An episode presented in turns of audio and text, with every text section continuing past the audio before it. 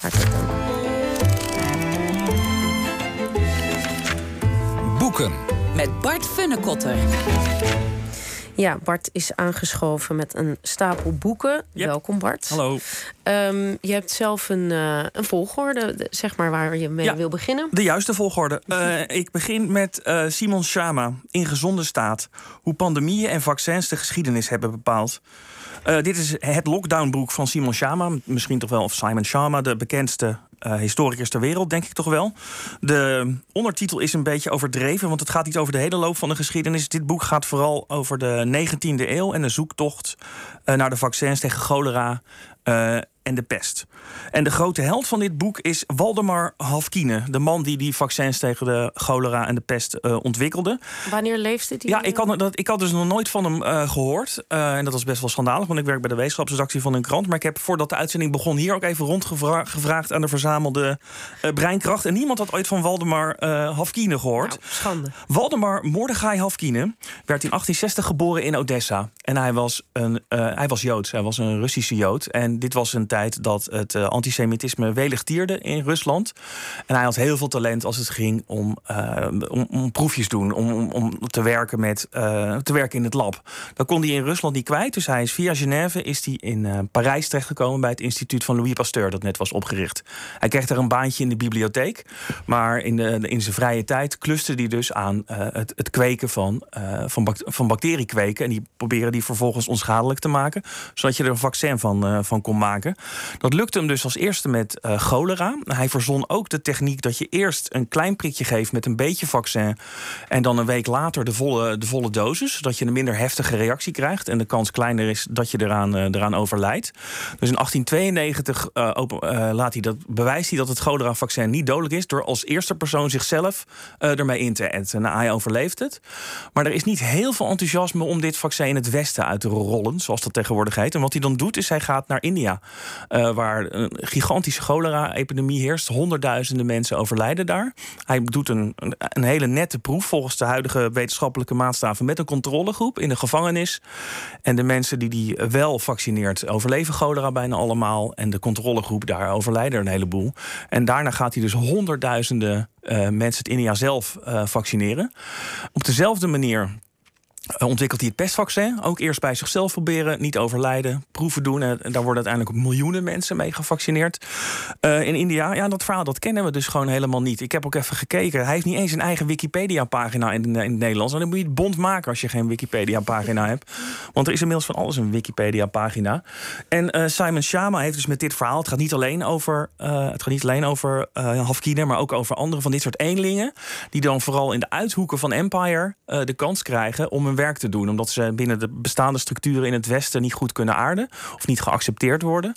En dat is wel heel interessant, want je krijgt uiteindelijk, blijf je met dit boek zitten, en Schama gaat er ook wel op in van het empire, het imperialisme was slecht, want er werden mensen uitgebuit, maar binnen dat imperialisme werden wel door dit soort getalenteerde eenlingen werden er vaccins ontwikkeld waar uiteindelijk miljoenen mensen het leven mee is gered. En als die Britten daar niet hadden gezeten, was dat niet op deze manier gebeurd. Dus dat laat je hoopt een beetje wel dat ze getalenteerd zijn, inderdaad. Ja, maar daarmee heb je zo'n beetje van het empire is slecht, maar ook weer niet helemaal, want er zijn dus allemaal ziektes. De ziektes zijn uitgeroeid. En dat is natuurlijk, uiteindelijk kan je dat natuurlijk niet tegen elkaar afwegen. Hoeveel is een gedoofde pandemie? Hoe weeg je dat af tegen onvrijheid en uitbuiting?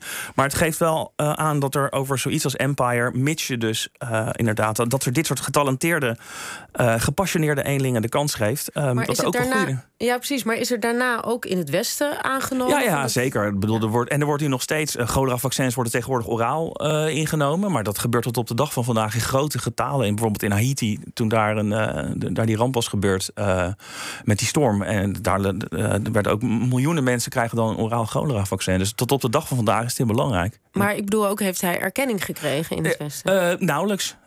Want we kennen allemaal Robert Koch, we kennen Louis Pasteur, we kennen Edward Jenner, de uitvinder van het pokkenvaccin. Veel eerder al. Maar deze man dus niet. Dus een terecht monument, opgericht door Simon Schama. En maakt die Wikipedia-pagina aan. Ja, dat moet iemand even doen vanmiddag. Dan het volgende boek. Christine Kooi, Reformatie in de Lage Landen, 1500-1620. Dit is een boek die de periode beslaat van wat we tegenwoordig de 80-jarige oorlog, wat vroeger de 80-jarige oorlog heet en nu de opstand wordt genoemd. En het is vooral een boek dat gaat over de religie en vooral de religieuze hervormingen in die tijd.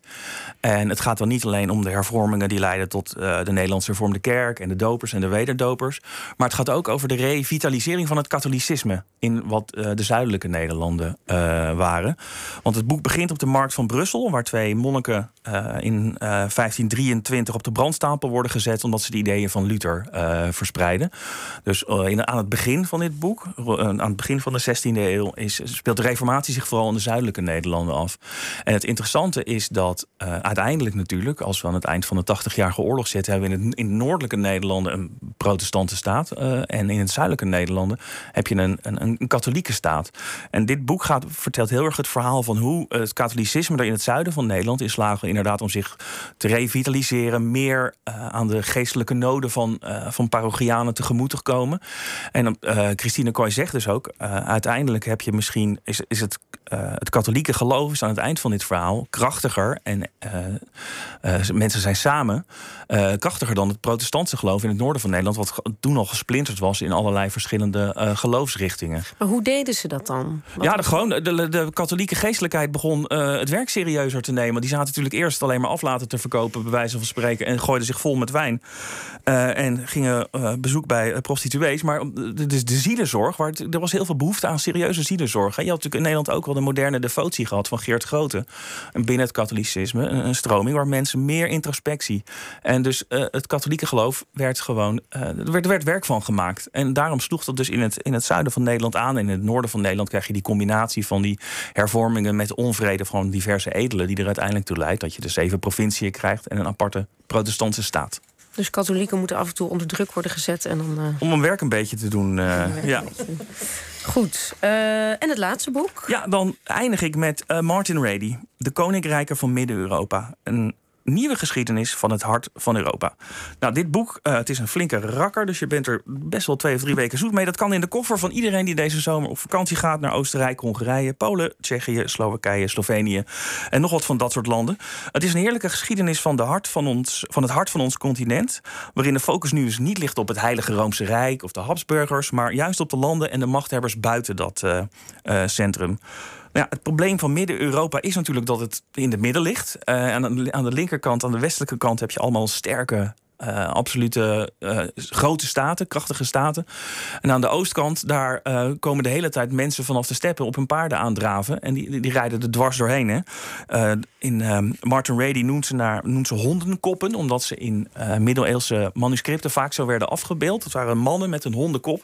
En het verhaal was dat die dan door Alexander de Grote op de Kaukasus waren opgesloten en af en toe daar dus uitbraken. En dan kwamen ze dus Midden-Europa lastigvallen. En dan moet je dus denken aan de Hunnen, de Goten, de Avaren, de Hongaren, de Mongolen. Allemaal van dat soort ruitervolken die vanaf de steppen Europa binnenkwamen. En Midden-Europa moest een soort bufferzone worden tegen deze invallen. Het interessante is dat Midden-Europa wil graag op West-Europa lijken. Dus met een mooi hof en een heerser, of dat nou een hertog, een graaf of een koning is, die zich een zekere pracht en praal wil aanmeten. Maar ze hebben al vanaf het begin te maken met een hele actieve lokale democratie, zou je bijna kunnen zeggen. Dingen als landdagen, waarin dus kleine edelen en burgers met elkaar overleggen. De Poolse landdag is wat dat betreft spreekwoordelijk. Men raakt niet uitgeruzied en uitgepraat en er wordt nooit wat beslist. En uiteindelijk krijg je dan in de 16e eeuw dat soort instituties meer op de achtergrond raken en dat de absoluut vorst zijn kans grijpt. En in de 19e eeuw krijg je dan het nationalisme. En wat nou Midden-Europa heel anders maakt dan West-Europa, dat in West-Europa was er eerst de staat en toen de natie.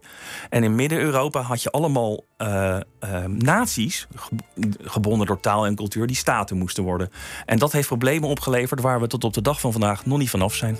Goed, het klinkt als best een beetje een ingewikkeld boek, maar er zitten ook heel veel leuke gekke vorsten met gekke hobby's en dat soort dingen. Nou, dat was het belangrijkste om nog even te horen. Ja. Hartelijk dank, Bart Funnekotter.